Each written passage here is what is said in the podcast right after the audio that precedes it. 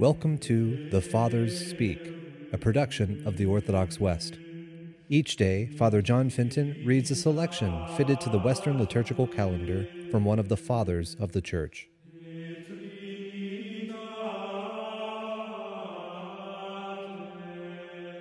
On Saturdays, we commemorate the Holy Mother of God, and so let us listen to a portion of a sermon by Bernard of Clairvaux. The martyrdom of the Virgin is set before us both in the prophecy of Simeon and in the story of the Lord's Passion. The saintly old man had said of the child Jesus, Behold, this child is destined for a sign that shall be contradicted.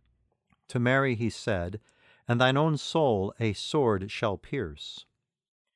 Yes, truly, O Blessed Mother, the sword pierced your soul. Only by passing through your soul could it penetrate to the body of your Son.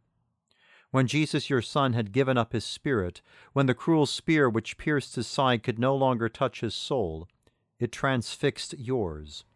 His soul was no longer there, yours was. It could not be torn away.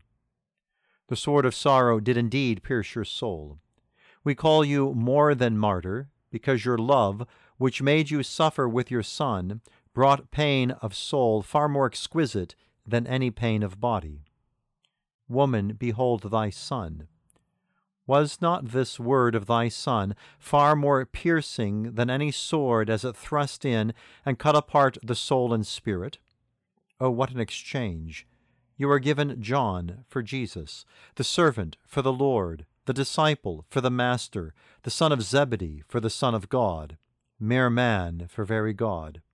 How keenly those words must have pierced your loving soul.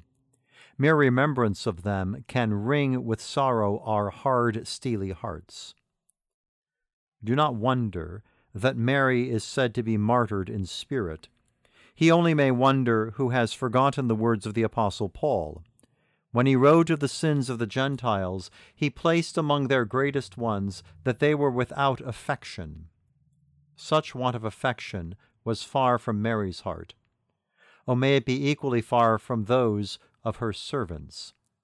Do some people comment, but she must have known beforehand that he was going to die. Yes, she knew it. Had she no hope that he would soon rise again? Yes, she had hope. She had absolute faith. Did she, in spite of this, mourn for her crucified Son? Yes, and deeply. Who are you? What kind of wisdom is yours? Do you marvel less that the Son of Mary suffered than that Mary suffered with him? He could die in the body. Could she not die with him in her heart? His death was brought about by a greater love than any man has, hers by a love no other mortal ever had except she.